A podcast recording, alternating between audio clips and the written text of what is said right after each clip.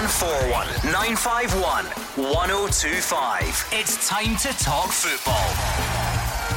It's Clyde One Super Scoreboard.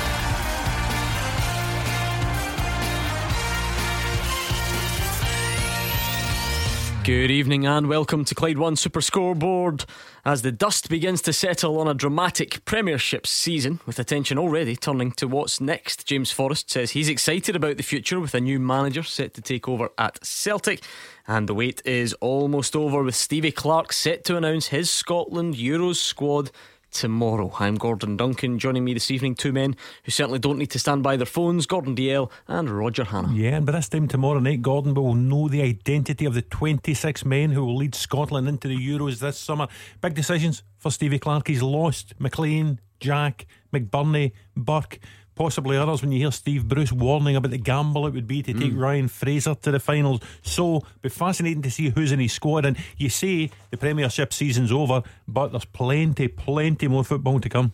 Yeah, a lot of good football this week, Gordon. The build up to Saturday's Scottish Cup final, the highlight of the year for um, obviously St Johnstone and Hibs this season.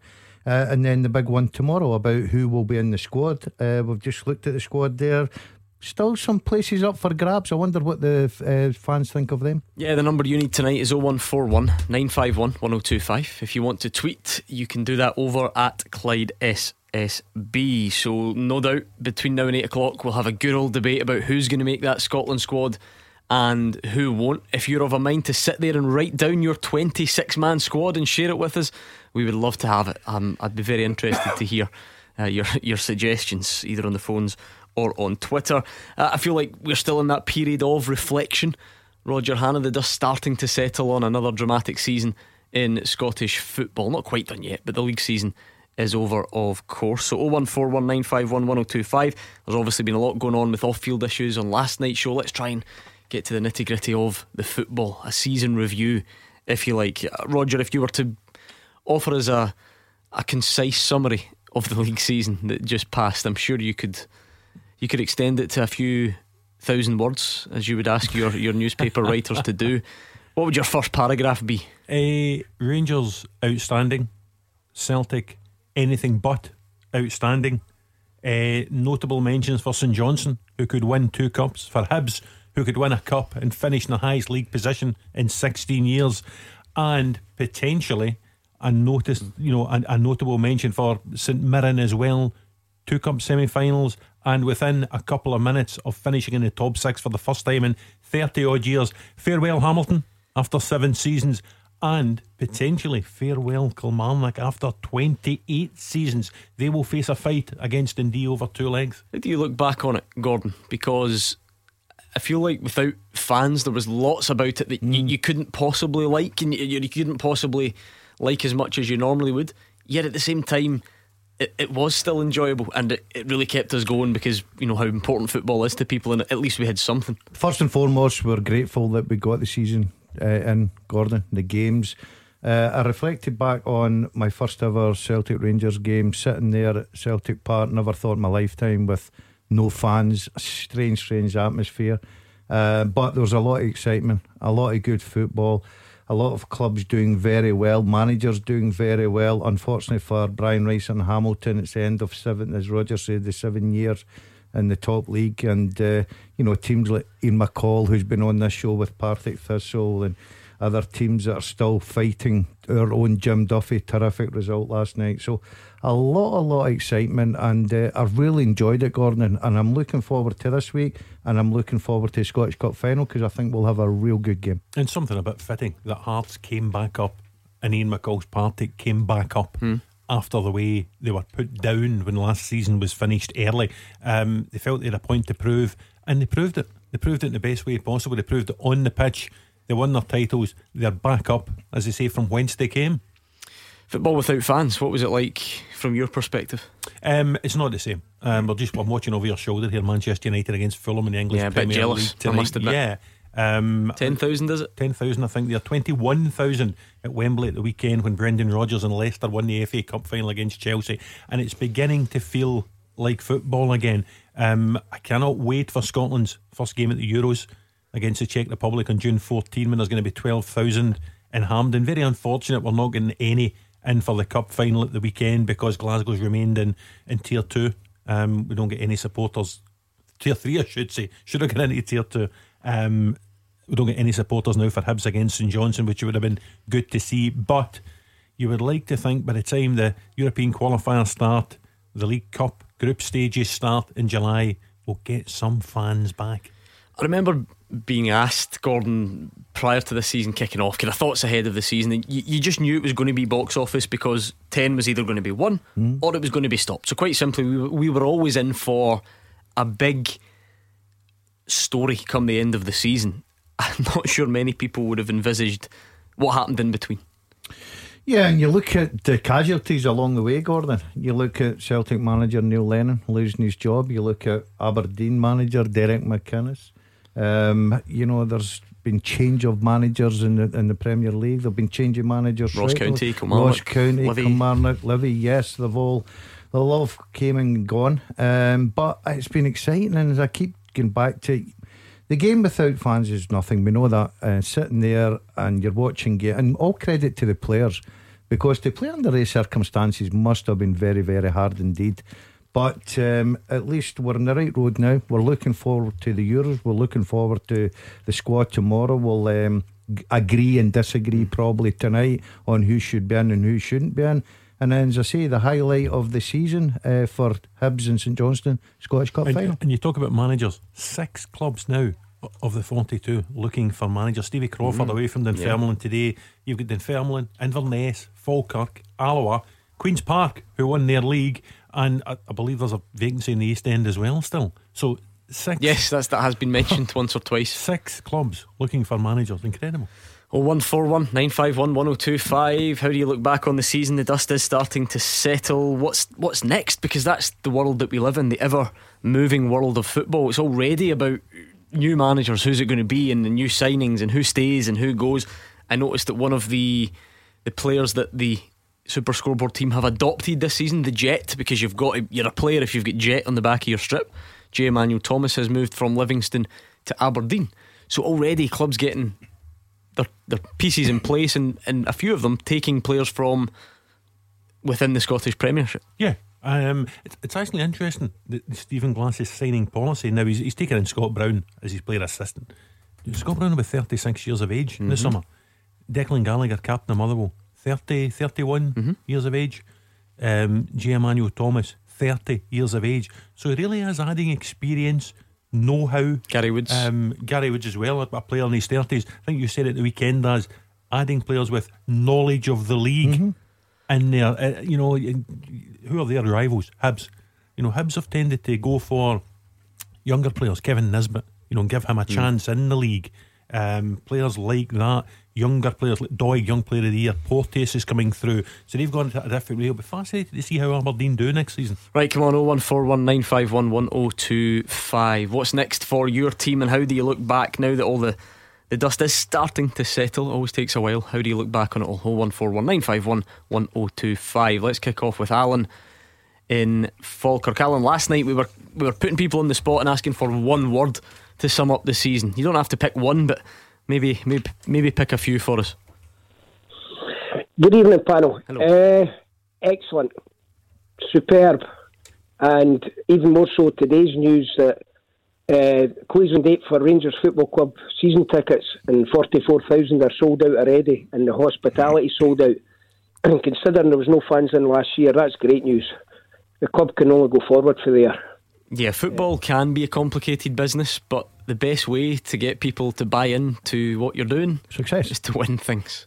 Yeah, without doubt. It's always been the way of it. You know, if you've got a winning team on the field of play. It's amazing how all the off field things suddenly sort of fall into place as well. Always been the same. Um, I don't think there's ever been any questioning the loyalty of the Rangers support. Um, we've spoken a lot recently, Gordon, with Rangers winning the league about the last time Rangers won the league 10 years ago.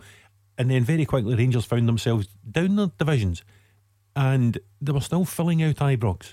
You know, I remember 50,000 for Stranraer, I think, on a Boxing Day and 50,000 for Queen's Park, etc. So, never been any doubting the loyalty of the Rangers fans. And it doesn't surprise me at all what Alan's saying about season tickets, the hospitality, you know all the commercial arrangements, all the marketing arrangements, all the strip sales, etc., etc. Um, and as long as Rangers continue winning, it's only going to go in one direction. Yeah, I do agree with that. I think it's uh, well done to Rangers, but also well done to every other uh, club, Gordon supporters that unfortunately didn't get a chance, but still put their hand in their pocket and a huge show of faith, wasn't it? Yeah, yeah, absolutely brilliant for everyone. Uh, but I'm not surprised at Rangers. There'll be probably a wait a waiting list as long as you possibly can look, and um, people just want to get on board. They see good things. They've obviously witnessed this year under Steven Gerrard the success of winning the league, uh, and they want to go and win more trophies, and the supporters want to be a part of that. Alan, what did you make of the weekend then? Because it, I'm sure even you, in your wildest optimism, didn't expect Rangers to wrap up the league so early, but you eventually get the trophy at the weekend. How did that feel? Uh, as I said to your producer, very emotional. I sat and watched it with my wife and my daughter, and when the captain went up to lift the trophy, it was, yes, it was emotional. It was uh, as everything has been said coming leading up to it. it's ten years of hurt, pain, and coming back from the bottom up to the top, and it, it was very emotional. Uh, yes, it was a really, really good day. Apart from well, that was last night's discussion. The idiots, and there's, there's no other word to describe the way they are. It's they've just wasted everything for the weekend. The way they performed, absolutely disgusting. I mean, Alan talks about the emotion there of the mm. on-field stuff. The the fact that it was the ten years of hurt was that the phrase that that Alan used. I think that that's clearly what we've been getting from from fans. Winning leagues is good at any time, but context is always important. Where have you been before you, you, you get that success? Yeah, um, I would agree with that, and I think as well. You know, the, league was wrapped up. Really unique circumstances. The league was wrapped up more than two months before the trophy was presented, and I think Rangers supporters have had a lot of time to think about the historical significance of what happened on Saturday. Um, it had been a long time since a captain, a Rangers captain, had lifted that trophy. David Weir at Rugby Park that day, if you remember, 10 years ago. So I think it gave the, that couple of months gave the Rangers support time to reflect on everywhere they had been, everything that had happened over that period of time, and really build up to what was for them an emotional afternoon on Saturday. Yeah, um, they keep going back to this. It's been a long, long road, and it certainly has been. It's been a long time. Rangers fans had to suffer um, some really bad years. Gordon, I was working with Super Scoreboard covering uh, some of the games in the third division, and they were going up to grounds all over the country and packing them out in huge, huge numbers. And the loyalty they showed the club was incredible. And at the weekend, there, as Alan said, I don't think he was the only one that would have been emotional. Um, and their young kids there with their fathers that have never seen Rangers lift a trophy. So it was a special, special day for them. There'll be lots of time for this over the, the summer, Alan, but it comes at you pretty quickly. What's what's next for, for this Rangers team? How do you how do you look to strengthen? Is is there going to be a real challenge to keep that team together? How do you see what comes next? I think for the first time in oh, maybe 12, 13 years, we've got players with value. So, yes, hopefully we can keep them together and add. And I don't think we need to add many players, but keeping the likes of Ryan Kent and Morelos even for one more season and have a wee, getting to the group stages of the Champions League would be a, and uh, obviously retaining the league. And I think the Cups has been a letdown as everyone goes. So, yes, maybe retain the league, a cup, and getting into Champions League group stages. It's funny again how things just change so quickly. That that was always the discussion about Celtic in the last few seasons. Mm-hmm. When you mm-hmm. win things, can you keep this team together? Vultures are going to be everywhere. And that, that's that's what success brings, isn't it? It's, it's, good. It's good to feel that way. It's a nice position to be in. But for us, we will always be at a place in the food chain where people might come and, and try and yeah, pinch things. I'm sure a manager wants to keep every player possible, Gordon, and build on that. But it does come a time that because they've been so successful, because of what they achieved in Europe, um, you know, clubs down south with the money take notice of the players. We've seen it before, it's happened every single season. Uh, and I think that Rangers will be tested this season with a few bids for some of their real key important players. But that's a compliment. Mm-hmm. That's not us trying to say we're trying to sell Kent or Morelos or whatever Tavernier, whatever you want to say. It's a compliment to the players and to the way Rangers have played and, this and, season. And the good thing for Rangers, Daz, is now they're in a position that they can field bids for players, but they only need to sell on their terms. Mm. They can really dictate. You know, it was the same at the start of the season when Leeds came in for Ryan Kent and, and they chose not to sell that. They're in now a position of relative strength. You know, I don't like to talk about the wee league too much, but well, quickly, what about that Man United goal wow. that was just scored? Man United are one up on Fulham. Cavani with the goal. Three touches, one from the keeper to zing it into mm-hmm. midfield, one touch from Fernandes to flick it in behind, and one from Cavani to chip the goalkeeper from uh, one goal to the other in three touches. It was got, quite something. You've got to say that is a top quality finish from I, I, I, I, think Airdrie v Morton or Kelty Brechin will top that tonight. Yeah. So just you don't but go it, overboard. It, it, That's my goalie of the night, Roger. It used to happen at Starks, didn't it? Scott Thompson would knock it out. Ali Graham would Roger, flick it on. He, You'd no, dink no, it over no. the goalie and then wave to the Gordon, train driver. Gordon's right here. He can't kick it that far. I could never kick the ball that far. Anyway, Alan, it was nice to speak to you. Thank you to Alan and Falkirk. Let's bring in Sean in Motherwell. Sean, as a Celtic fan, how do you look back on the season now that the dust is starting to settle? Alright, guys, how's it going? Uh, it's been the worst I've ever seen, personally. Like, I've seen some bad. I can remember when Rangers, like, with the Walter Smith when he came back, and I remember that. But see, this season's been it's been horrible. Like, I take my hats off. Rangers have deserved it because they've been the best, ultimately the best by a country mile. But it's been the hardest thing ever to watch, and I just hope they can get a wee bit of stability next year because this year it's just been a a circus for the word go, to be honest with you. If you don't mind me asking, Sean, how old are you? I'm 28, 29, 28, 29, age wise. Yeah, so like I said, that to the previous caller, context is important here, isn't it? Because you were you were at school the last time Celtic had you know kind of serious disappointment to deal with. See, I always remember I was I had left school in 2010. So see, when I was I went to college after school for a year, that was the last time that I'm sure Rangers won the league, and I was getting slated to everybody, and I says, "Oh, that's fine." But then I never seen it again. Do you know what I mean? It was it was strange, but it was a it was disappointing, mate. But as I said, I can't say I can't complain because they were the best with a country mile. I always find it difficult, Roger, especially because some people are from different generations or whatever. So Sean's saying it is it's the worst he, he can remember. You're a good bit older than Sean, my goodness. And, and Thanks. And it, yeah, I know it's difficult, but where where, where do you place it in you, the in you, need to put it in co- you need to put it in context. You know, there was a period of time in the 1990s when Celtic weren't finishing in the top two yeah. f- for a number of seasons. Um, so you could say that this season wasn't as bad as those seasons. But that won't be much comfort to Celtic no, fans. it won't be comfort uh, at all. Where this makes it different is the speed and the spectacular nature of Celtic's collapse from a quadruple treble um, to what the supporters have seen this season, finishing 25 points behind Rangers in the Premiership. Um, I can I can remember some some Celtic teams that didn't challenge Rangers in the past, but I don't think I can ever remember a Celtic team going from where they were mm-hmm. to where they are now in such double quick time. yeah, it was incredible, Gordon. I don't think anyone seen that coming. We knew that Rangers were in a good position.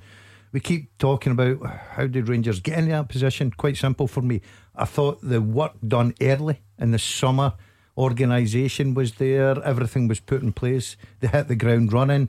We knew it was going to be very tight, and then you just watch week after week, and you're thinking, well, Celtic surely ain't going to give up this easy.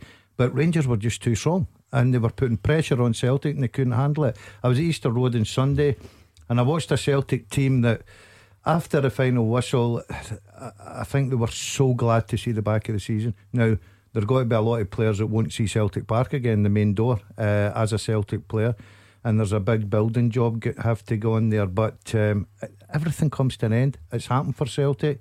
They're a massive club and they will come back. But we keep saying, I thought I'd be talking tonight that they would have a new manager in place, but that ain't happening yet. Speaking of which, Sean, are you the type of Celtic fan who saw Roy Hodgson announce his departure from Crystal Palace and started to worry that that could somehow put a spanner in the works of Eddie Howe coming to the club?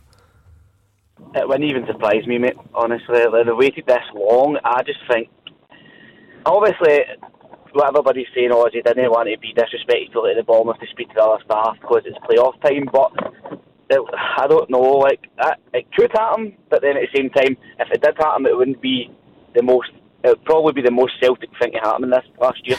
I'm maybe being a bit dramatic, Roger, but, that, but that's a lot of people are doing it. You've seen it in social media. But was Roy Hodgson not always going to leave this season? You know, this doesn't change things, does it? It's funny chained up thinking, isn't it? Because yeah. you, you see Roy Hodgson leaving Palace and wonder if Eddie Howe will go to Palace. I see Roy Hodgson leaving Palace and wonder if Hugh Keevins is now the oldest man in British football. there is every chance. But yeah, you don't think that's a legitimate cause for I, concern? I, I, I, look at the bookies. Um, and the bookies, I think, have got Frank Lampard at 11 to 8 on for the job. Um, I look at a lot of the English newspapers who have got Frank Lampard for the mm. job. So I would imagine Roger, the next manager get, of Crystal Palace will be Frank Lampard. Yeah, I wouldn't. I wouldn't be concerned about that. The modern day way is now that job would have been filled. This this news has come out today. He's obviously going to retire. I heard his interview today. What a fantastic manager he's been. But that job would have been filled, and that's that wouldn't be a concern if I was a Celtic supporter. Sean, thank you for taking the time. It's 01419511025. Keep your calls coming in. We'd love to hear from you. We'll speak to more of you next, and we've got an exclusive interview with Celtic's James Forrest coming next. You are the voice of Scottish football. Call 0141 951 1025. Clyde One Super Scoreboard. Roger Hannah and Gordon Dalziel are here. 0141 951 1025. Let's hear from you. A lot of talk throughout the season. You get caught up in all the madness week to week now. You've had a bit of time, a couple of days to sit back and assess the season, look back on it on the field, off the field. What did you make of it? Pick up the phone and let us know. We are going to look forward, of course. We don't look back for long in this footballing world. We've got the Scotland squad announced tomorrow and I assume it's half six. You've already written down your 26 names, I'm sure of it. You've been sitting working away in the last half hour. So if you've got your 26 man squad, you can share it with us. And if you'd rather just pick out some key names that should or should not be included, give us a call and we will certainly get to that before 8 o'clock. Actually, got some big playoff games tonight, Roger Hannah. Two of our local teams, Airdrie and Morton, doing battle to find out who will be in the championship. And that big one, Kelty Brechin Never has a Kelty Brechin game been so Massive. hyped before because of everything that happened last season. Absolutely. Um, as you know, I was up at Kelty a couple of weeks ago for Super Scoreboard when they won the second leg against Brora. Hugely impressed by them. Um, I would strongly fancy them to beat Brechin over two legs. They've already beat them. I think they beat them in the groups of the Betfred Cup right at the start of the season. They won 2 0 at Glebe Park. Um, but I spoke to Barry Ferguson after the game, and he felt they were only still going because they'd played so few games 13 games in a season in the Lowland League before it was called.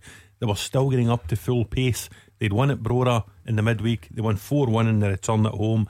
I would think with another 10 days training under their belts, I just think they'll be too strong for Brechin.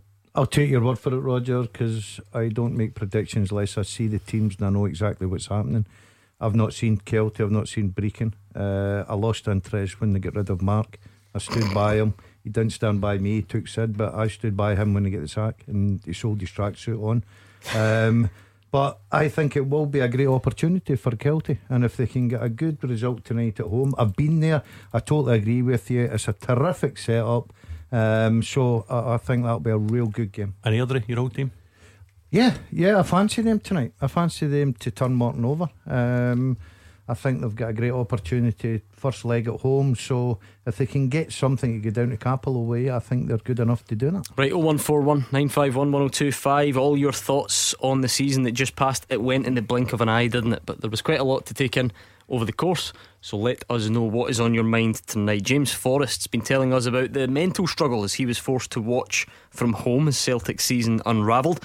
The winger's been speaking exclusively to our sports editor Alison Conroy after missing most of the season through injury. This is my like like the, the worst injury I've I've had. Just like the timing of it, and then for, for years I've been I've been fit and playing so many games over the, the, the, last four or five years as well. So I think it's it's just been a hard one to take, and it was a it was a type of injury that was uh, like just wouldn't settle down and then ended up doing an operation. So no, and, and like obviously the like the manner of this season as well. I think it's just yeah, it's, it's been difficult to take, but uh, I think you just want to recover as quick as possible and, and get back in back in the team and, and obviously uh, keep playing as many games as I can.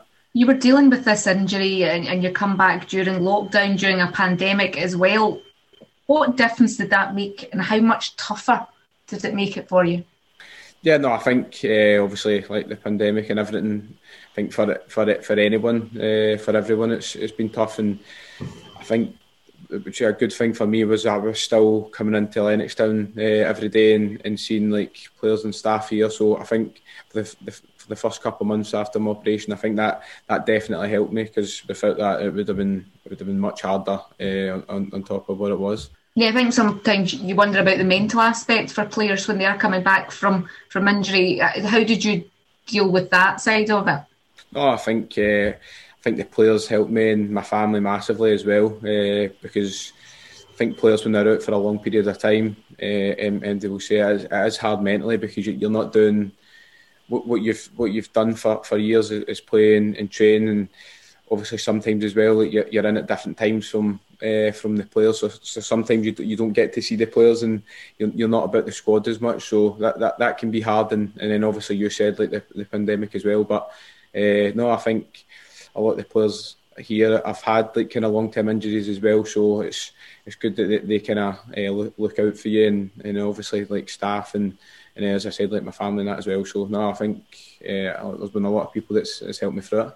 Football has been played this season, but games have taken place in stadiums that are locked down. So when you were, you know, kind of in the midst of your injury, you couldn't uh, even go and watch the games, could you? No, I think uh, when I was injured, I think I was allowed to go to to one one home game. Uh, but apart from that, it's, no, I, I was just having to watch the games at home as well. So no, that that wasn't a good feeling. It's it's no good. Uh, like just watching the games on the telly, and it was that that that was obviously hard as well. Was it difficult when the season wasn't going to plan? You've obviously been in the team since 2010. You're used to winning week after week, winning the titles as well, and you're watching on when the season's unraveling? Yeah, I think it's hard because obviously since I've come through, it's been it's been like just so much. It's like it's been so successful, uh, like right from I've made my debut. So I think this this season for for a lot of people at the club, it's it's and and a, a lot of like supporters as well. We've, we've not seen it and not tasted it, but I think uh, just hopefully like after what's happened this season, then we, we can come back, we can we can use it and, and, come back stronger. How surprised are you that the season went the way it did for Celtic?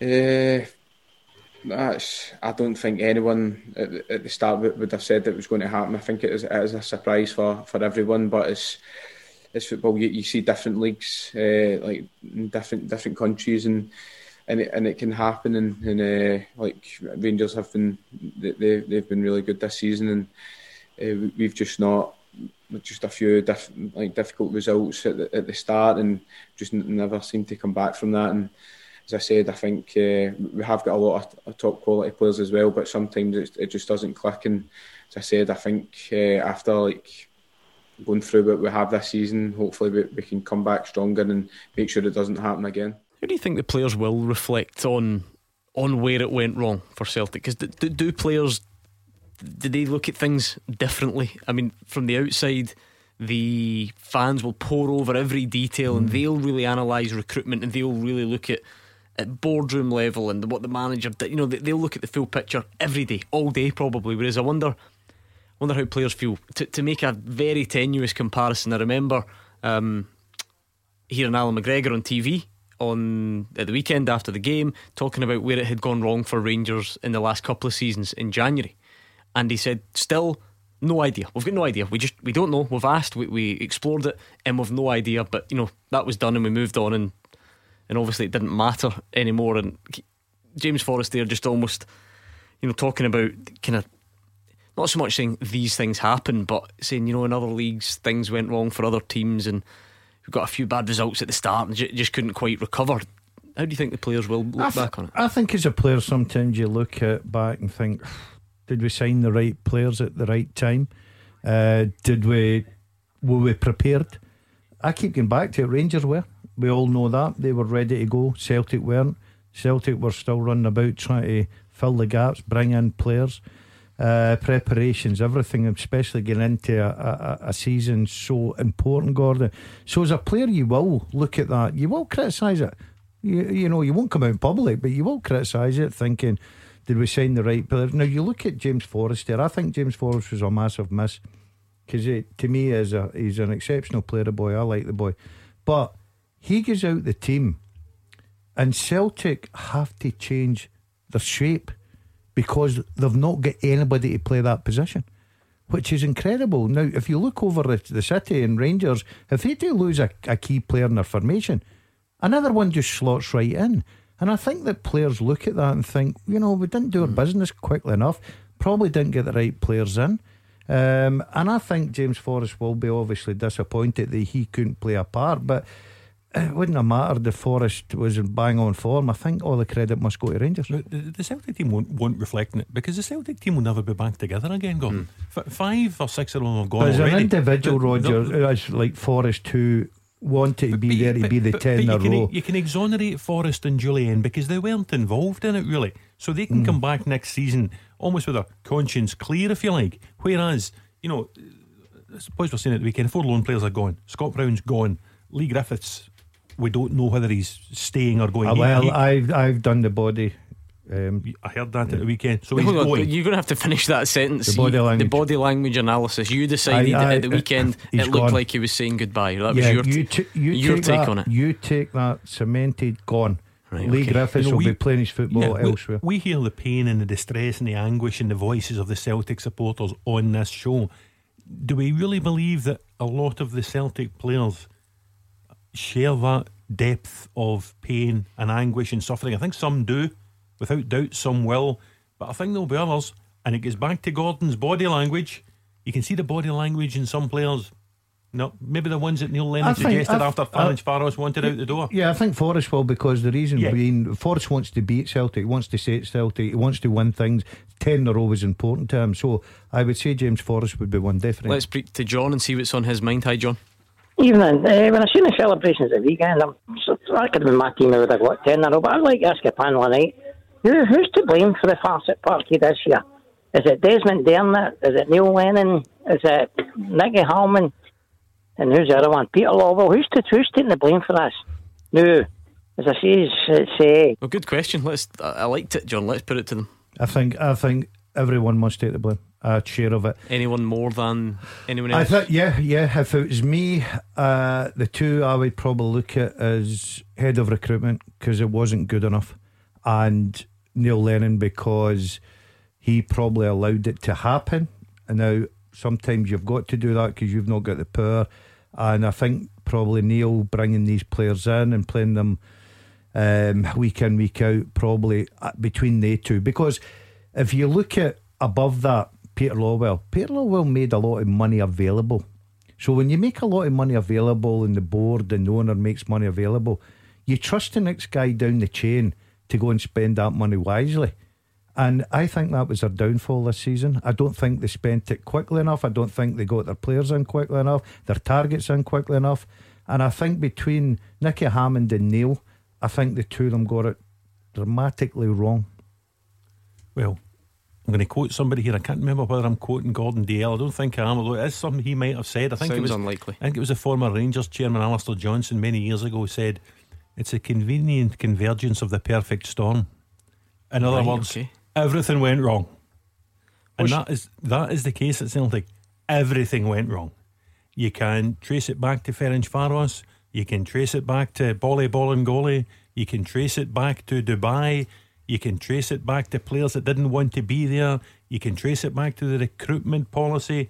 You can trace it back to players being allowed to get into that area of their contract where their future is in doubt. You can trace it back to COVID problems. Everything that could have gone wrong did go wrong.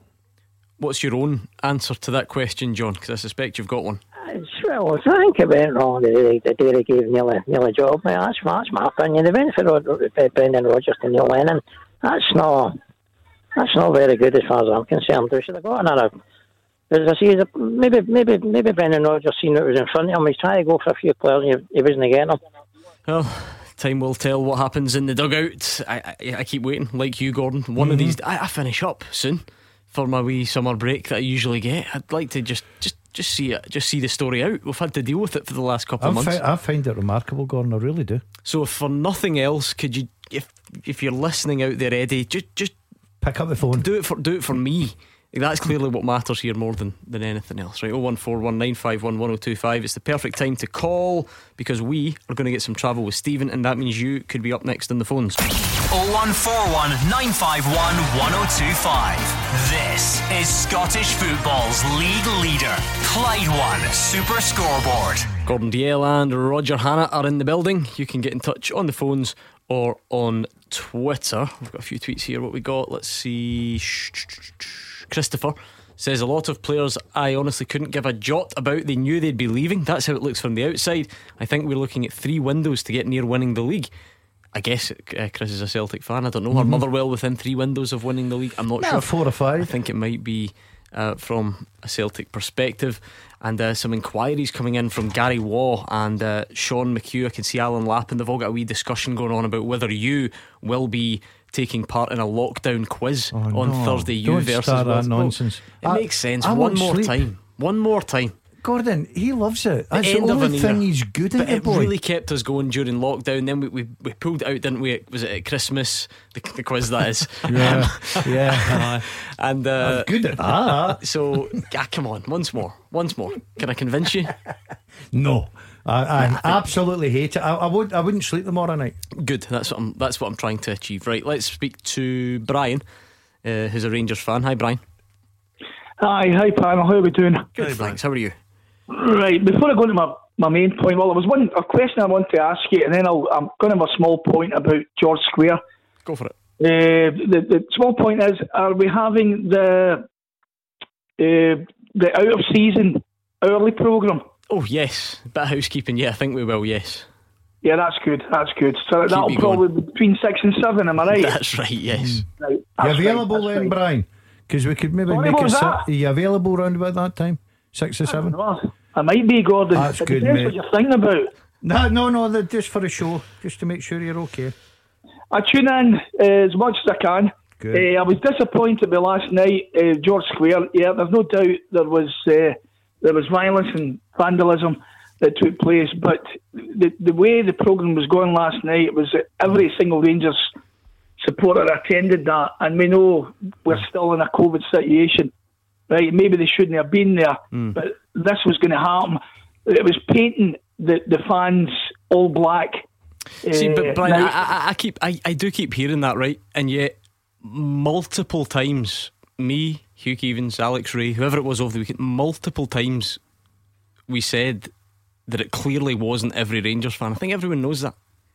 Yeah, there was 20 arrests. Okay, 28 arrests too much as far as I'm concerned. Right. And these people actually caused the, the trouble. I hope that I hope the club, uh, you know, find out who they are, and, and and if they are season ticket holders, then they don't get into the ground yeah. because that is unacceptable. Yeah. Uh, I was disappointed with the two Celtic fans that come on and started saying we're banned in Manchester and we're banned in Seville uh, this, that, and the next thing. Uh, people in glass houses shouldn't throw stones. There is an element in both clubs that they would like to deal with and stamp out. Okay. Yeah, I, I remember questioning that very point as well. But um, yeah, carry on. Have you got what's what else is on your yeah, mind? My, my point is uh, the Celtic supporter was on. Uh, I can't remember his name again, but he's a regular, and he, he always talks about his club, which is really really good. You know, I, I like that. Uh, was going on who to blame. Mm-hmm. Uh, there's only one thing to blame for Celtic's demise, and that's Rangers. Uh, their incredible consistency uh, right from the off, and you just need to look at the the, the, the figures. The figures are you know speak for itself. Uh, but Celtic finished second comfortably, and they got plus forty nine the, the, the goal scoring wasn't a problem. They were obviously, as a team, they were kind of struggling with the balance. But I think come the turn of the year is where everything really turned for Celtic. Uh, they were still like they were 19 points behind Rangers, but they had three games in hand, and it just it didn't materialise. I still think people thought that Rangers may come to the you know the beginning of the year and do what they did the previous two years, and obviously that that never happened. So really, Celtic's demise is down to my club. Roger, that does that go back to what you said a minute ago about the, the sort of perfect storm? Because it's got to be a bit of both. It has it has to be you know, and it, it, those two things can coexist. We often do this in Glasgow. Oh, stop focusing on where Celtic have gone wrong because you're not giving Rangers the credit they deserve. Both can exist at the same time. Yeah, and listen, Rangers rightly have had a lot of credit. They got it again in the show on Saturday. Um, they have broken records across the board. First time over 100 points in the club's history only 13 goals conceded, which I think is a record for a 38 game season, 26 clean sheets in a 38 game season, a 25 point gap to Celtic in second place, a right back and captain that scores 19 goals. So I could keep on and keep on. Rangers, as we said at the top of the show, have been outstanding. And while Celtic have had problem upon problem upon problem, um, each of the teams tends to be gauged to a certain extent by how the other one is performing. And arguably, Celtic's biggest problem of the season was how well Rangers yeah. were doing. Yeah, I've got a job on to squeeze this in before the news. Thank you, Brian. Let's hear the second part of that James Forrest interview with Alison Conroy. He says he's excited about the future with a new manager set to take over, and he's also been speaking about how his aim to make the Euros helped him through his rehab, and that leads us on nicely to the second hour topics. There's obviously a lot of speculation about who the new manager is going to be, who's going to come in, and it probably will be announced uh, in the next few days or, or weeks. For you, what's it like when a, a, new manager comes in? You've obviously been there under a few managers. You know, you've had Neil, you've had Ronnie Deila, Brendan Rodgers. Uh, no, I think it's like over the years I, ha- I have enjoyed like working under different managers because you. you know, you, you get to learn uh, new things, and, and uh, like, I think it, it, doesn't matter what age you are. Like even when Rodgers come in, uh, you, you had boys like, later on in their career, like 34, 35, like still learning new things about the game. So no, I think it's it's, it's always an exciting time, and and then it maybe gives like the players that maybe haven't been on the fringes and, and maybe not played as much, like kind of gives everyone a chance again and kind of fresh start. So no, as, as I said, I've, I've worked with like a few managers with Celtic and obviously with Scotland as well, and I think it's it's, it's beneficial for the players that you, you get to to uh, to learn and like uh, like different kind of philosophies and, and different ways of like playing the game. You've got Scott leaving, Peter Lawwell's of course leaving, a new chief exec's coming in. There'll probably be a few other players leave, so it's a kind of a big change. I know that happened for you as well. I think back in 2010, the likes of Artur Boruc and Aiden McGeady and the likes left. Can that, in a sense, at times kind of rejuvenate the squad and give it that fresh lease of life? Yeah, I think that's that's what we're going to need to look towards if, if there is a few boys leaving in the summer and uh, like new manager comes in. It's you said it's a kind of fresh start and everyone knows like this wasn't the season we wanted, but uh, like when you're at Celtic, you're a big club. You need you need to like you, you need to get on with it, and there's there's going to be like trophies again next season and.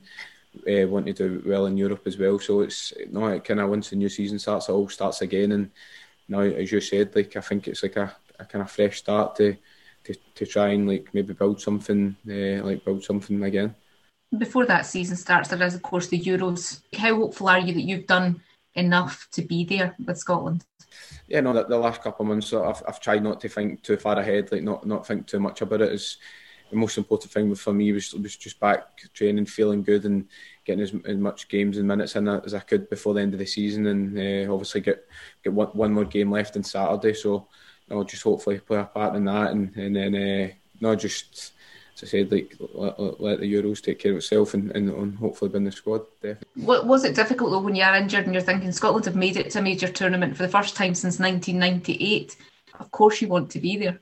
No, no. I think uh, as soon as qualified, I think every uh, every Scottish player was, was going to try and like, was going to do their best and they want they want to be a part of it, and, and uh, it's obviously a massive achievement and like to be a part of that. It's, it's been it's been unbelievable. So to, to go uh, to go to the Euros would be uh, it, would be a great achievement, and that's what that's what I like. Obviously, that that's my goal, and that's what that's where I want to be. I know Steve Clarke did keep you involved when you you were out and you couldn't play.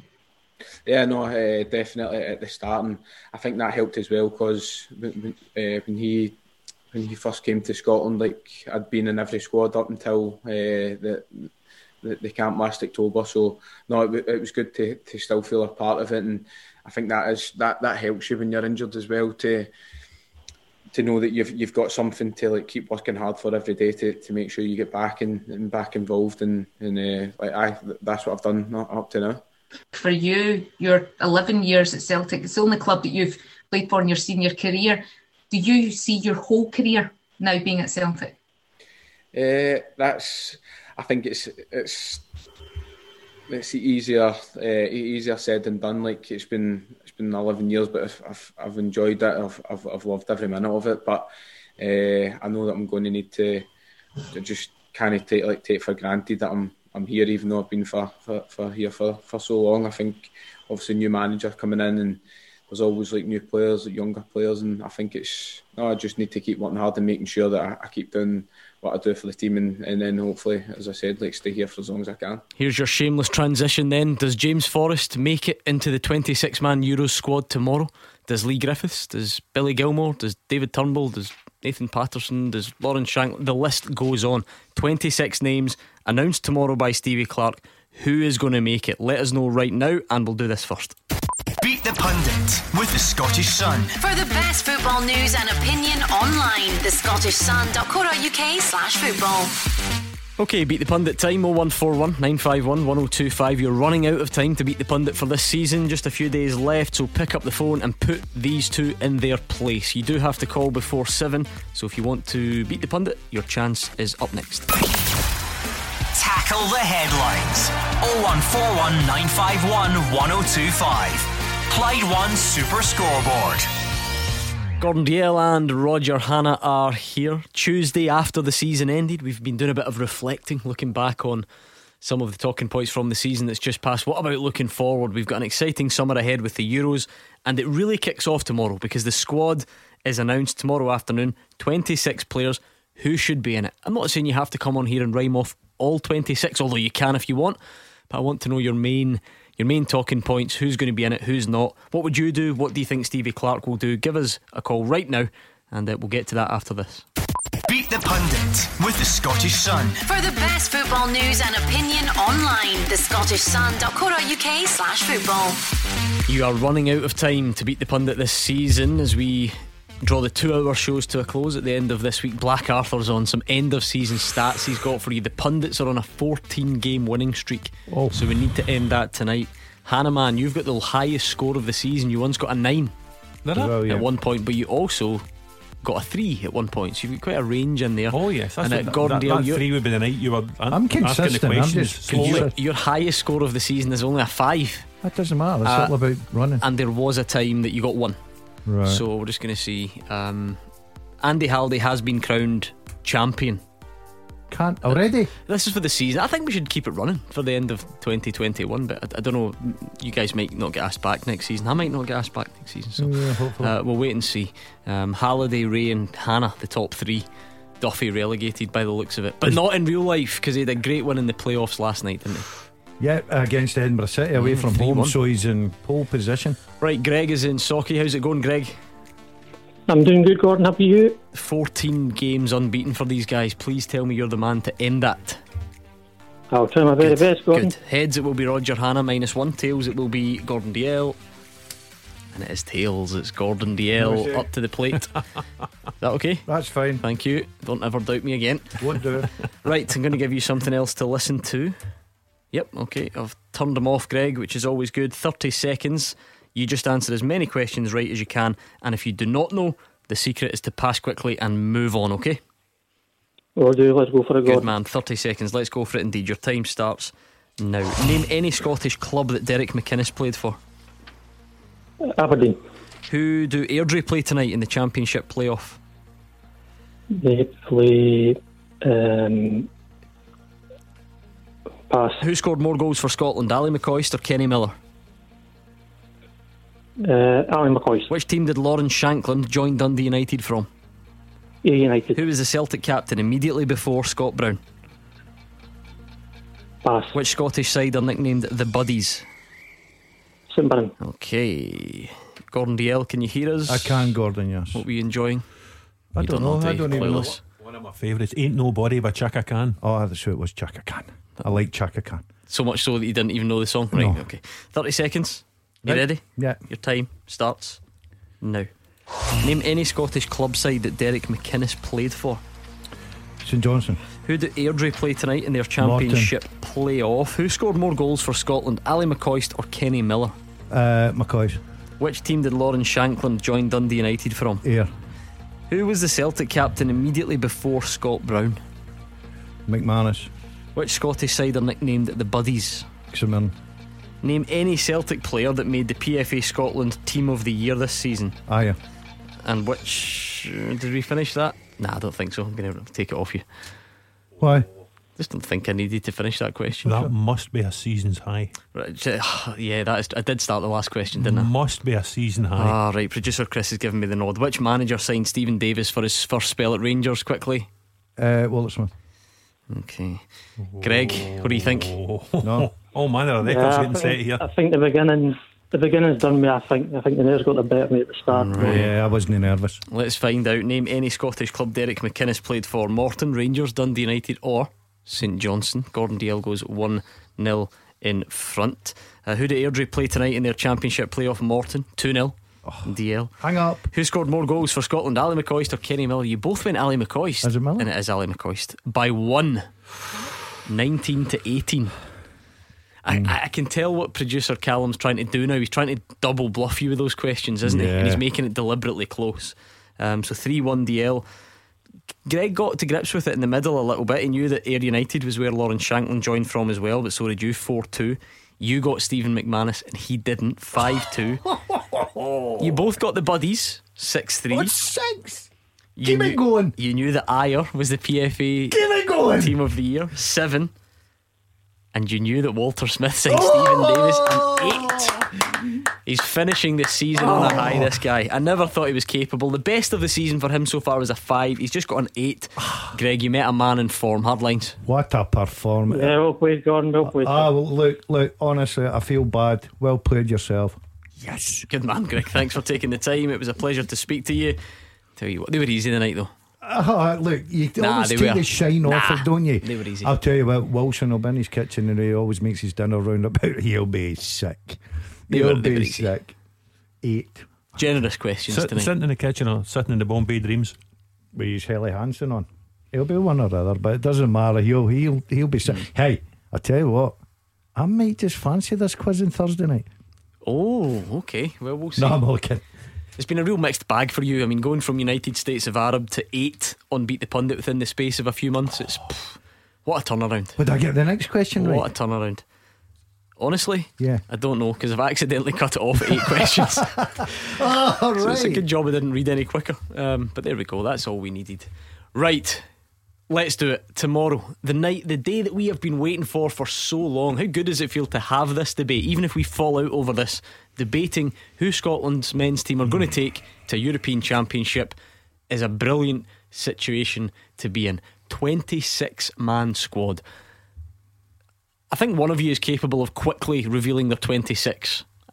Well, Roger, he's top man at this. You'll have it written down. The 26th? You- oh, my, oh my goodness. And is this yours or is this Stevie Clarke's? Um, no, I think it's mine. I think you'll find your phones over there. Because I'm not quite sure Oh, he's got the who list. Stevie Clarke will go for. No, I know that, but I'm, I'm, I'm asking you: Are you predicting or are you No. advising? No. I'll go with my 26. You're advising Stevie Clarke if he's Yeah. listening, right? Okay. David Marshall, Mm-hmm. Craig hurry Gordon, up. Yep. John McLaughlin, Okay. Andy Robertson, Grant Hanley, Scott McKenna, Kieran Tierney, Stevie O'Donnell, Liam Palmer, Declan Gallagher, Greg Taylor, Liam Cooper, Billy Gilmour, David Turnbull, James Double. Forrest, John McGinn, Callum McGregor, Stuart Armstrong, Scott McTominay, Ryan Christie, John Fleck, Ryan Fraser, Lyndon Dykes, Jay Adams, Kevin Nisbet, and Leigh Griffiths.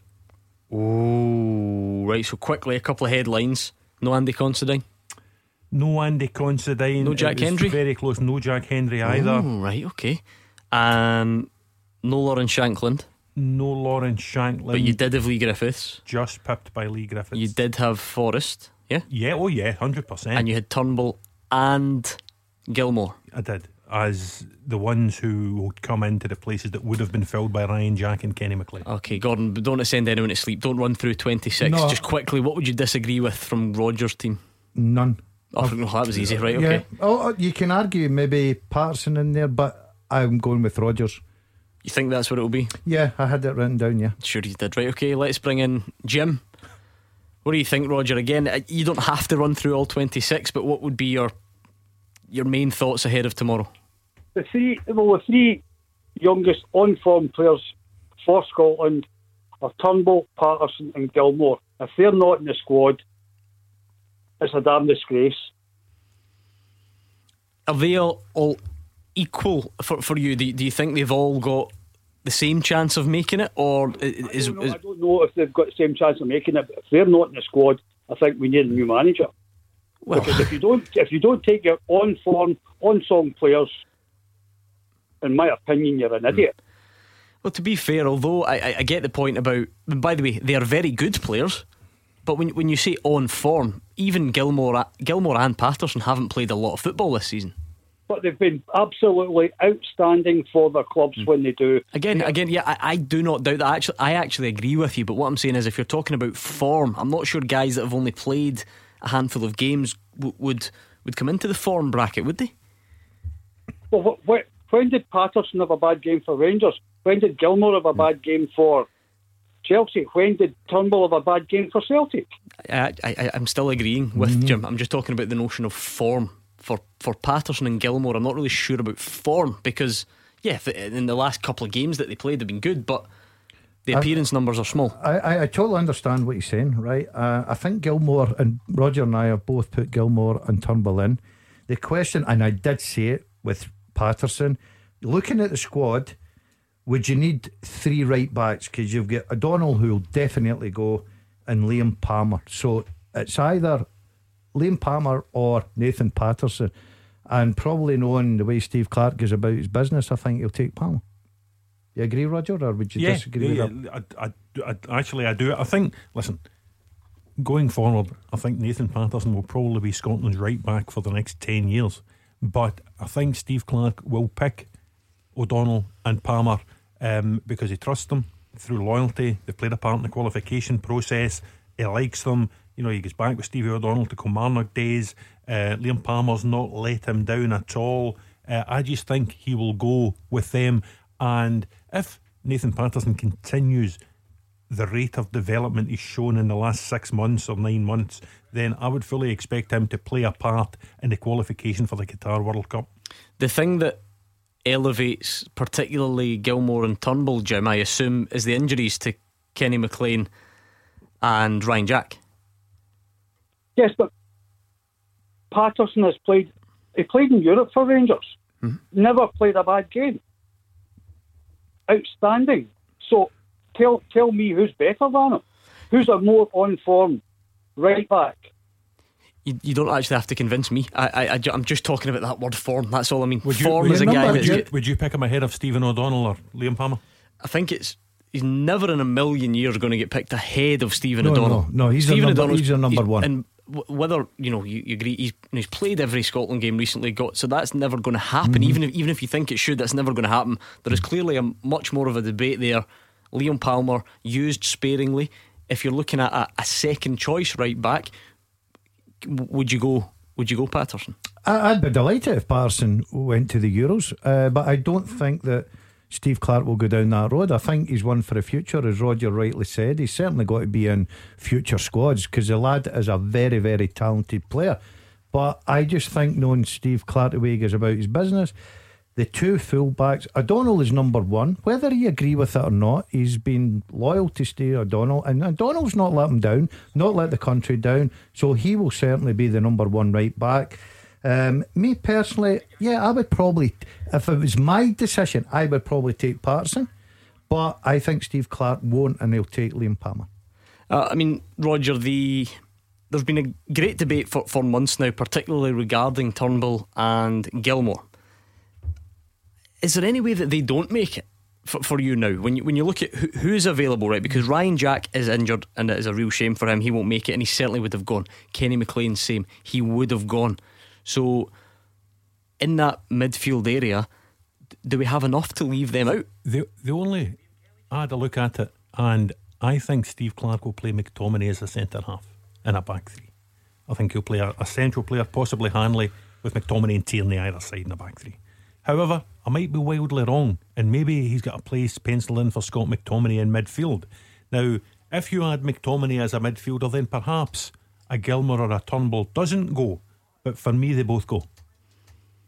It's hard to argue against that. I think you do take the, the both of them. And I think Because, like I said, we, we had calls on here, right, three months ago, whatever it was, Mhm. saying Turnbull and Gilmour need to go to the Euros. But that, and that was before Jack and McLean got injured. So their chances, surely, just by availability, by numbers, must have skyrocketed in the last couple of, Of course, and it's the same because of McBurnie's injury. Um, obviously, that leaves you one short up top, Gordon, because you want to go with at least four or five strikers there for the tournament. So that leaves an opportunity, and, and, and the options are people like Shankland or Griffiths coming in there. Uh, Forrest, I think, does go because it gives you different options as well. Um, but I, as I say, I just think Patterson, me personally, I would take him, but I don't think Steve Clarke would. Mm, thank you, Jim. Let's bring in Stephen in Cambuslang. How much are you looking forward to the squad announcement, Stephen? Ah, well, I'm even more buzzing now that I'm actually going to be at Wembley, Gordon. Oh, Um, yeah, we had you on recently and you said you were waiting to find out, so you've had the good news? Yep, I haven't got my ticket. Um, I've also I've got. A tw- I wanted to make a point. Two seconds. Sorry, if you can hear that. I wanted to make a twenty a point uh, about Liam Kelly All right, okay. Go for it. instead. Take it away. Right, okay. Sorry. Uh, my goalkeepers David Marshall, Craig Gordon, Liam Kelly. Defenders Stephen O'Donnell, Nathan Patterson. I put Callum Patterson in there as well. and he can play a variety of positions. Grant Hanley, Liam Cooper, Declan Gallagher, Andy Considine, Kieran Tierney, and Andy Robertson. My midfielders Scott McTominay, John McGinn, Callum McGregor, Ryan Christie, Stuart Armstrong, David Turnbull, Ryan Gauld, Billy Gilmour, and the forwards I've went for are Che Adams, Lyndon Dykes, Ryan Fraser, James Forrest, Leigh Griffiths, and Kevin Nisbet. Right, who have you left out? It was hard for me to keep up with that. Who are the, the, the big names, if you like? Who The are goalkeeper, what goalkeeper did you leave? John out? McLaughlin. John I, McLaughlin. I, I, I don't, got, don't think there was a McKenna or a Taylor in there. Uh, no, no, that's Scott McKenna. Um, No one is no for me, to be fair, but, um, and I don't think we need to take three, three left backs. The thing that the thing that fascinates me, Stephen, about that because I think the way you've just described it is is probably true. We don't you don't need three left backs. I, I wonder if is Kieran Tierney a centre back for Scotland? If we if we play a back three, he will certainly play left side of that back three, won't he? And even even if we were to go to a four, is there not even a possibility that as we was what was the last game the when we eventually got our act together, we changed at half time in Israel Yeah. even was he was one of two centre backs in a back four. Is Kieran Tierney not actually there as a as more of a centre back now, which would leave Greg Taylor as your backup left back? Yeah, that's probably true. I would probably then maybe take out Ryan Gauld and put Greg Taylor in there. Now that you said that's a good point. Oh, don't let me change your mind. Uh, by the way, Scott McTominay's just limped off for Man United against Fulham. Another space. Oh dear, oh dear. I hope that one's all right because he actually been playing pretty well tonight. He's just limped off. Um, Ryan Gauld's an interesting name. There's a real Twitter hype about Ryan Gauld, Roger, and I feel this is where people need to be honest and say, have you seen? Have you seen enough of him to make an informed decision? He has done well in Portugal this season. Lots of managed the match awards. I think he's named the, the Portuguese League's Player of the Month. Yeah. Um, today. What what do you make of that? Is he out of sight, out of mind, or is he has he become mysteriously better because people aren't seeing him as often? If that makes Well, sense. uh, listen, he's had nine Man of the Match awards in the Portuguese top flight, and he's not really playing for one of the powerhouses anymore. He's not at Sporting Lisbon, he's at Farense, so he must be doing something right. Um, you would have to assume that Steve Clarke and his, his backroom team have had Ryan Gauld watched, um, probably on several occasions, and I've just probably made the decision that for now, he's not better than, than what's there, you know, a McGregor, a McGinn, perhaps a McTominay if he plays in there, an Armstrong, players like that. But if he continues his development, then I'm quite sure the Scotland management team will have a look at him at some stage. We do have a good midfield. That's the thing, Gordon. There will Mhm. be guaranteed tomorrow. It will be a, a disgrace that this player hasn't been included, and a shambles that, that this player hasn't been included. You can only pick 26, and if it, particularly when it comes to midfield, we, we do have good options. Because you look at your nailed on, as, as, Mhm. as Roger says, McGinn. McTominay, McGinn, McGregor. Armstrong, McGregor, guys that are either operating at a very good level and or have done well for Scotland in the past. Yeah, I think I think we've got a decent balanced squad, Gordon. I think um, Steve Clarke will pick a squad that will give them options. Now, everyone looks at Scotland just now. Are we a back three team? Probably yes, just now. But as a manager and a coach, Steve Clarke will want to get in there and be able to switch things about, whether it be a back four, a back three, whatever it may be. So he, he want he want personnel in there that he's comfortable with changing. It was interesting to hear there that um, Liam Kelly. Now Liam Kelly's been terrific for uh, Motherwell. Zander Clark, for instance, is a talk up at St Johnstone as well. But I think the three top goalkeepers are there. It's simple. Uh, you know, people talk about McGregor's not got to come out of the town. what's he got? About 10 clean sheets this season? Yeah, so- so- Not played recently, or that much recently. Me personally, the, the goalkeepers, that is the three goalkeepers that will go unless there's any injuries or whatever. But we're very strong in the middle part. And I think we're better if we've got the option to get the Gilmour in, whether he p- plays a big part or a small part. It's experience to, for him hmm. moving on for the future as well. Right, thank you, Stephen. It was great to hear from you. Right, who are the marginal ones then? But I'm looking at guys that have not featured recently, but we know what they can do in the past. I'm thinking Leigh Griffiths. Does he go? Do you find a space for him despite a really a, a season that didn't amount to much? James Forrest out most of the season. Do you find a place for him? Give us all your thoughts. 01419511025. Taking your calls on Scottish football. 0141 951 1025. This is Clyde One Super Scoreboard. Roger Hannah and Gordon Dalziel are here. What's your Scotland squad for tomorrow? You don't need to name all 26, but if you've got some headlines, and in particular, I'm interested in those marginal attacking positions. Does Leigh Griffiths go? Does James Forrest go? Does Kevin Nisbet, Lawrence Shankland? What about them? And of course, the, the ones that we've been debating for months your Gilmours, your Turnbulls, your Pattersons.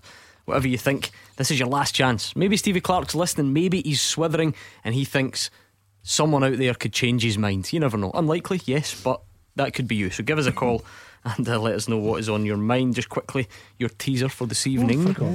Mark O'Brien says since 2000 there have been five Scottish Cup finals in which neither of the old firm have featured. Can you name the opening goal scorer in each of these finals? So, five players who opened the scoring in a Scottish Cup final since 2000 that did not involve either of the old firm. St Johnstone, Dundee United, who was it scored? Stephen Anderson. Stephen Anderson, yeah. Yes. Um, All right, we'll leave it there because it's a short one tonight. You're only looking for four more, so we will we will leave it there and see what you can come up with. Remember, you can tweet us, you can phone us. We'd love to hear from you on the line. Twitter is fine, also. So um, I can see some coming in here. Um, Stephen McEwen says Hickey playing in his second best position at right back is superior at a better level than Palmer. Um, he's been injured though. He Ryan has been for a he? period of time, yeah. Um, so that's not going to happen. Craig Meeko says he would add Patterson, Gilmour, and Nisbet. Um, Ryan Gauld's been in great form, just one Player of the Month in Portugal. He must be considered. You kind of touched on that one.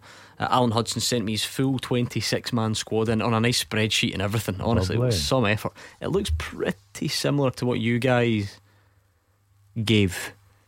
I'm think a couple of changes at the back there, wasn't it? It was no Taylor. And Yeah, he's got no Taylor. Henry was in and no Palmer and yeah. Patterson's in. Yeah, and he's loaded up the front the front line um, a little bit more. Um, right, what about those ones that I mentioned? I'm keen to get your thoughts on the phones, by the way. So whatever these two say, you're bound to disagree with it. Leigh Griffiths, for instance, is he going? um, Why should he go? Why should he not? Uh, I think I think he'll go in the fact uh, he's probably if you look at that list that we've got, Gordon, he's probably the most natural finisher. He's the best finisher. Now I don't think Leigh Griffiths is going to start games, but he's a kind of guy for me that can come on late on in a game and just grab you something. Now he's not played a lot of football. His fitness has been put into question. rightly so, because I I think that this season's been a total write off. I know Alec was talking at the weekend there about the last three seasons, but the lad is a finisher, and sometimes you need someone to come on change a game. I think if McBurnie was fit, Griffiths wouldn't be there. But with the fact that McBurnie's out now, it leaves a gap. And the only other one I can think of is it's Griffiths or Shankland. And I think, me personally, Hmm. putting on for 15, 20 minutes, I would probably put Griffiths on. Right, okay, before let's bring in Andy and Royston on that topic. Andy, what do you think? Gentlemen, how you doing? Hey, for me, I think it's an absolute no-brainer that Leigh Griffiths needs to go. I mean, we spoke about the boys who are for the future and taking them along makes sense to get them that experience. However, I'm going to ask you all a question, and Steve Clarke won't be listening, I don't suppose, but if he is, oh, he will he can listen as well. Five minutes to go in the final game. It's Croatia's the final game, isn't it? Yes. It's one each with 85 minutes gone. Uh, Che Adams has run his heart in for the last two games. Everybody in the nation, doesn't matter what team you support, there's only one guy you're going to on with five minutes to go in that game to get a goal. And if you're only taking Leigh Griffiths for a cameo role for five minutes, there's no better time to do it. With 26 players in the squad, it's the biggest squad entitlement you've ever had. Uh, I do believe if that situation came along, I even, I even believe Steve Clarke would sit saying to himself, my goodness, I wish I'd Leigh Griffiths to throw in there. But that's my point. I, I just don't think we have players in that squad that can score the kind of goals that he scores now. He's, there's a lot been mentioned about his fitness, and I've got my own observations about that. However, if it gets named tomorrow, he's got five weeks to get himself fit. He said You a full uh, season to get himself fit. How Gordon? You know what I, don't mean? You can't. Uh, hold on, hold on. He come back to he come back from pre-season. What he had four or five weeks off then, and he wasn't fit. He said the full season. You can argue, well, hold on a minute. He's not played a lot of football and a lot of games. Then he's still training every every single day. And I think a lot of times that Leigh Griffiths didn't start for Celtic was because down to fitness. Now, where I will agree to you, and you've just listened to me and saying. I would take him because I think with that 10, 20 minutes to go, he's no, be- no better striker. He's a natural finisher. He's the best finisher we've got. So I would take him. But don't say that he's got five weeks to get himself fit. All of a sudden, he's going to be coming back in prime condition. Leigh Griffiths next season's got a massive season ahead of him because people are now talking about his last three seasons of you know goal scoring, his his his numbers as it's now called. I'm a Leigh Griffiths fan. I think he's a fantastic finisher, but sometimes. As a player, you've got to look in the mirror and say, "Have I done enough?" And I don't think Lee Griffiths has this season. No, that's fair. That's fair this season. But you know, I, I don't want to hog the conversation. There was there was conversation earlier on, and it was running about reasons and and Celtic uh, the situations that were out out with Celtic's hands. Right. I'm going to share something with you, right? Uh, and and you you've been in dressing rooms, Gordon, so you understand this, right? See, last season, mid uh, pre-season, Celtic players and, and all players were out and they left to their own devices getting fit. Now you wouldn't know this, right? But Leigh Griffiths had to come into.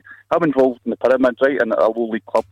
Leigh Griffiths had to come into your club and train three nights. Eh, I was there every morning, let them in three days a week, up to five days a week. Brought along his personal trainer. The, when when I don't believe it, I mean, correct me if I'm wrong. I don't believe Lee, Leigh Griffiths has ever been the most dynamic of players. I think he's he's, he's one who plays around about the edge of the box and stuff like that. But one of the things I think went wrong, with Celtic last year, right? Celtic didn't need to throw Leigh Griffiths under the bus. They've done a BMI test on him, right? And he might, but I, I saw him training five days a week, Gordon, I promise you. Hmm? They've done this test on him, and the BMI index says that he's overweight, right? Celtic could have said, right, come to fans and you'll need to really work really hard. But they didn't. They hung him to dry front page of the papers. Leigh Griffiths is overweight. Now, right away, if you're asking what happened in the dressing room, people are close to Leigh Griffiths are going, did the club really need to hang him out to dry? Similarly with Bolingoli. Did the club really need to send him away? You know, so Celtic done things wrong, but we're talking about Griffiths, and I've just, I've just asked you to put yourself in that situation, Gordon. I know, I know that you said he should go, but I think the whole nation, if we needed a goal with five minutes to go in that tournament, I think we'd, we'd all look to him. Uh, and, and, and I, I threw in the fitness thing because I, I knew that would be a counter argument from people. If you're only playing, surely he's fit enough to play five minutes. Roger, what do you think of this impact player argument? You're a NFL fan. We've got Leigh Griffiths down as some sort of special team player Yeah. here. Uh, Is that is that acceptable? And, and that's what he's morphed into. Really. Is that- is If- that- if you is that the way- okay? Well, you would have to ask Leigh Griffiths if it's okay. No, I mean, I mean, I mean, for six- you, are you carrying a guy for to if that is the reason to say, well, yeah, he'll give us a good ten minutes if we need him. Is that is that enough to put him ahead of guys who, Well, if need be, could could do more than that? If it's a 23 man squad, he doesn't go. It's as simple as Right, that. okay. 26 man squad, you've got the scope to take players who might be, as you described them, special teams players, guys you might only need for a special occasion. If it is 1 1 with Croatia at Hampden on the Monday night and you're going out the competition and get them on and maybe flash home a free kick like he did with those two free kicks against England. That's a long time ago. That's four years ago since he did that. Was good though, wasn't it? It was good. and a lot of Leigh Griffiths fans are living in the memories of Leigh Griffiths. But he does have that in his locker to produce a little bit of razzmatazz just on a special occasion. Could he do it in the summer? I think he You could. Roger, because it, it was shown against Aberdeen at Pittodrie when he was thrown on Yeah. to get the equaliser. There's no doubt the boy's a, gr- a great finisher. And I, I would like to see Leigh Griffiths back to his best. I watched him in, in Sunday again. He come on and wasn't real involved. But I'll get back to the point on a 26 man hmm. team. Just I would take just, him. just remind me though, because it's obviously in comparison to others. Did you have who else did you have attacking wise? Attacking wise, Adams, mm-hmm. Dykes, Yep. Nisbet. Yep. And then those, you know, James Forrest, Ryan Fraser, Ryan Christie, No, David I, I mean John a bit, a bit further forward. I mean, so Yeah. your strikers essentially Adams, Dykes, Nisbet, and Griffiths. Yeah. Yeah. So essentially, you are, unless I'm missing someone, you're going Griffiths instead of Shankland. Really, mm. that's your yeah, yeah, I I would have said, yeah. because there's no McBurnie. It's been a long time, really, since someone like Ollie Burke would, would have come into that injured anyway. conversation. He's Yeah. injured. Um, That's your choice, You're, Gordon, you're, really. you're when you then at a Johnny Russell or a Callum Patterson or a Mark McNulty, somebody like that. You're, that that's, your, ne- that's next off the rank. Andy, maybe maybe there are a bit of similarities with this next one because James Forrest, it, it's more about people knowing what he can do because he's he's been injured, so we've not seen a lot of him recently. He also doesn't. We don't really have wingers, really. We, we don't have many or, or any others. Does James Forrest go? I think so. Uh, Fraser can obviously play in a wider area, but Forrest has shown over the years, and I mean, he's about to mention earlier on the show, he, the miss, we haven't been missing this season. It showed the impact at club level. Again, uh, Forrest, Forrest hasn't been no playing because of bad form. He's been injured, but uh, good players they don't lose for him because of injury. As long as you get that time, you get that match sharpness up, then he certainly. I, I'm pretty sure Steve Clarke's a fan of Forrest anyway. I've, I've no doubts he'll go. Yeah, I think you were both in agreement on that. Mm. Does he again? Does it go in his favour? Because I I feel bad wording it like that, as if he's done something wrong. But he's just been injured, and that's un- unavoidable. But we don't really have any other wingers. If you're looking for a squad that that ticks a few boxes, gives you options, allows you flexibility, does James Forrest need need to be in it? James Forrest is one of the best players in the country. But without doubt, James Forrest goes, especially when you hear Steve Bruce in his press conference at Newcastle today describing the inclusion of Ryan Fraser as a gamble. Yeah, I didn't enjoy that. I must say because I had fallen into the trap, pretty much like everyone else, of having him nailed on. Yeah. I, I think everyone has, haven't they? Yeah. Any squad I've seen had him nailed on. Do you think there's a chance he misses out? He's not played since March. You would have well, he's training today. Um, That's fine. They get him in. on his own with I think one of his one of his Newcastle team. I think it was Isaac Hayden or somebody he was training with. So he is back on the grass. He is training um, with what three weeks before, four weeks before Scotland's four weeks yesterday before Scotland's first game. So you would hope he'd be in a position to be certainly in the thought process for the for the Czech game. I said, you know, as if there was a question mark over James Forrest. I guess there's not listening to you and Andy and you as well, Gordon. Yeah, Nailed I'm on. go, I'm, yeah, nailed on for me, Forrest. Yeah. Interesting, interesting. Anything else that jumps out at you, Andy? The, the Gilmour Turnbull one that's been going on for weeks anyway, and now we know that um, Jack and why do I always remember? I forget one of them. Jack Kenny and McLean. Kenny McLean uh, are, are injured. Andy, did they both go Gilmour and Turnbull?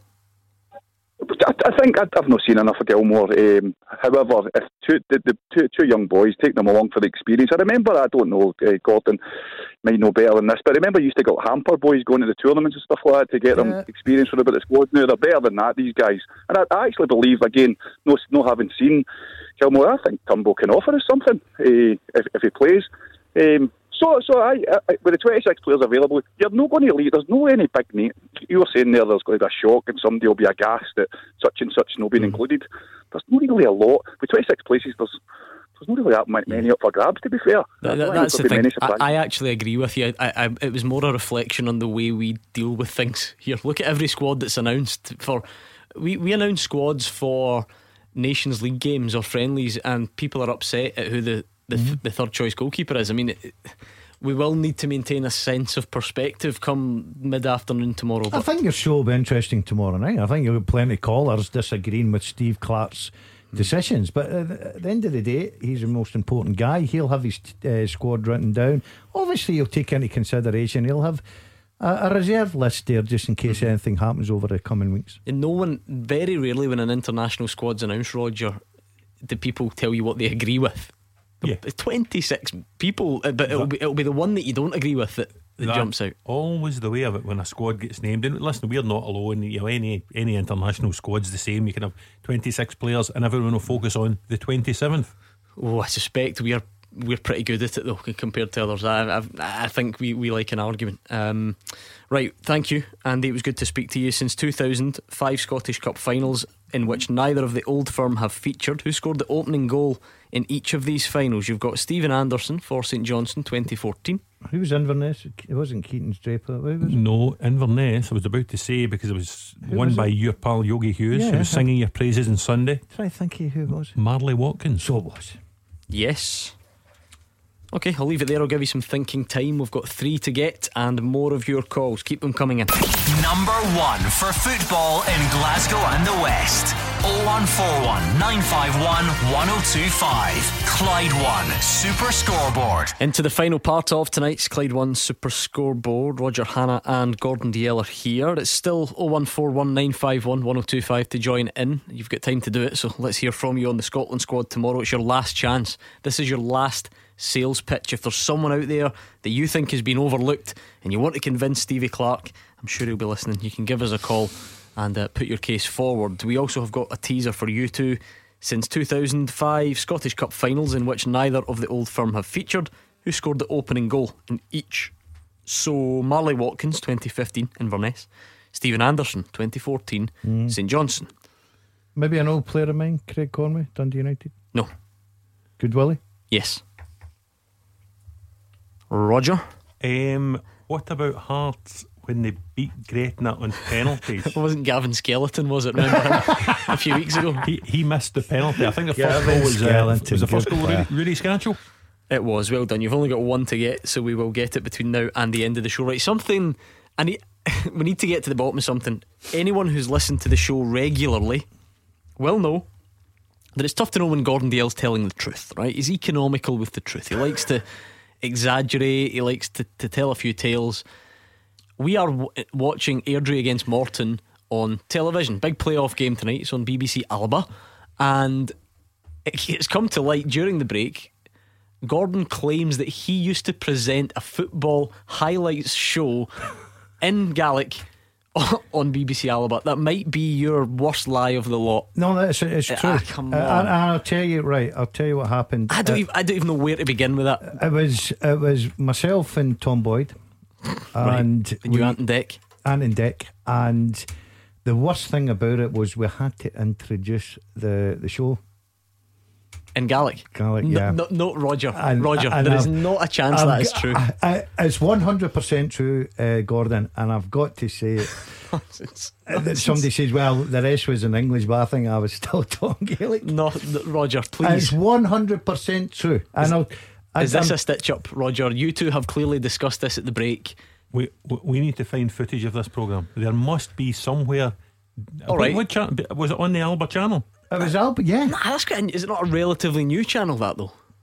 Um, I don't know. We used to go. And I'll tell you where it was. Your filmed. memory's so bad, so there I could know. be a bit. I'll tell you where it was filmed. It was filmed in the STV studios, At Pacific Quay? The Pacific Quay, yeah.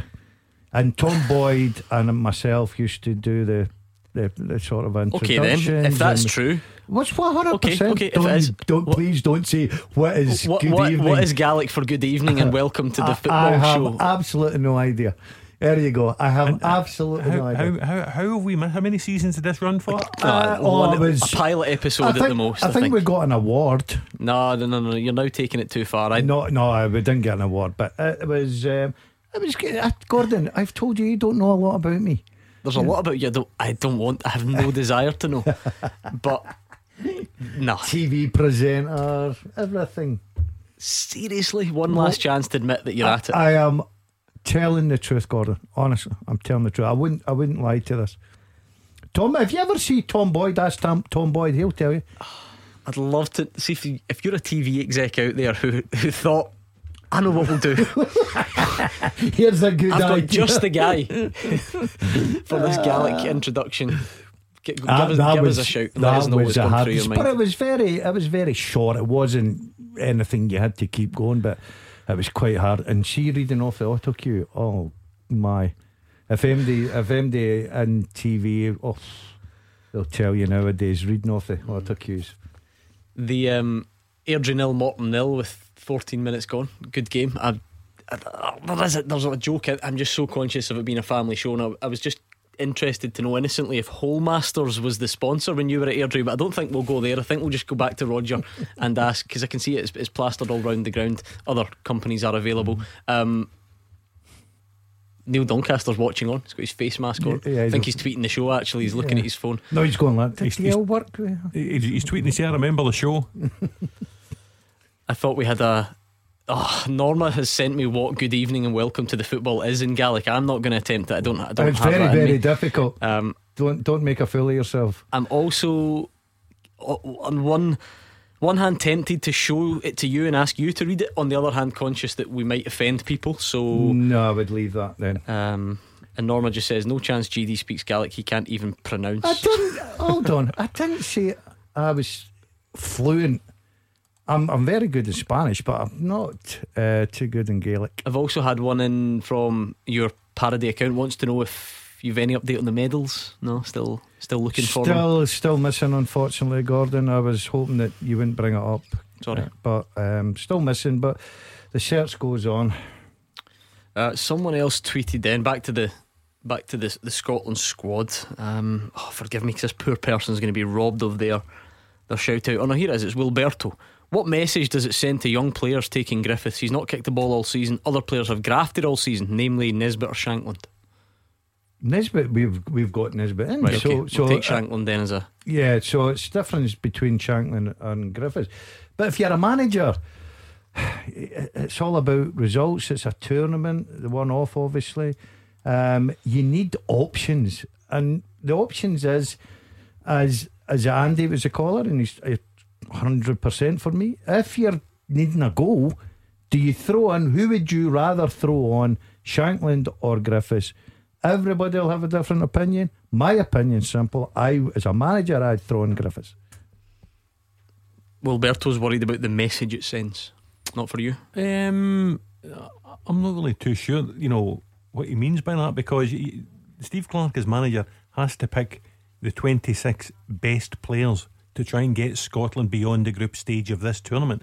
And if he feels that, and, and we'll go back to the point of previous call, I think it was Andy made about the the, the special teams and, and that scenario five minutes from in. Whoever's picked as a mm-hmm. fourth striker won't be starting games. Yeah, I think that, that is a good point. isn't Isn't going it? to go in and start games. He's not denying Lawrence Shankland a cap at the start of the first game or you know start the game against England. It'll be Che Adams. It'll be Lyndon Dykes. It'll be mm-hmm. people like that. The fourth striker goes for exactly the scenario of the previous caller That, mentioned. that is a fair point. I wonder if that gets overlooked a little bit because even is, is there not also a scenario where it's Adams and Dykes, but then it might be Fraser off one of them. It might even be Christie off one of them. Or even Forrest. even McGinn at Forrest. So if Kevin Nisbet goes or Lawrence Shankland goes, how much game time do they really get? They won't get a lot because you're right. I think uh, Steve Clarke will play with the one striker, and i.e. the Christie, Fraser, you know, McGinn, people like that him.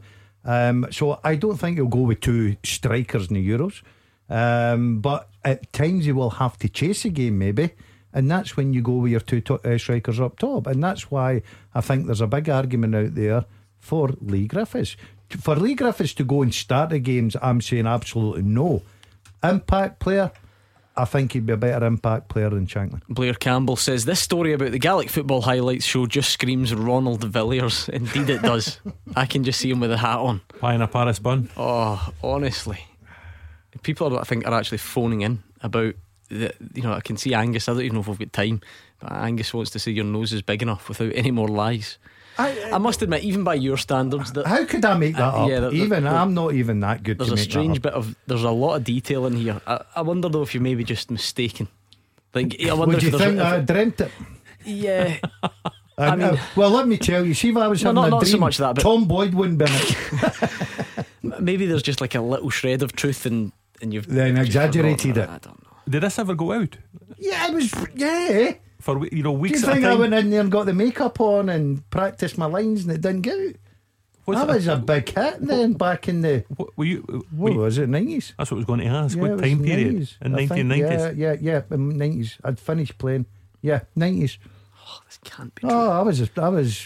Anyone I was the next- remembers this? Please phone in. Please find footage of this. I was the next big thing. Oh, on the way, I'm phoning STV on the way home.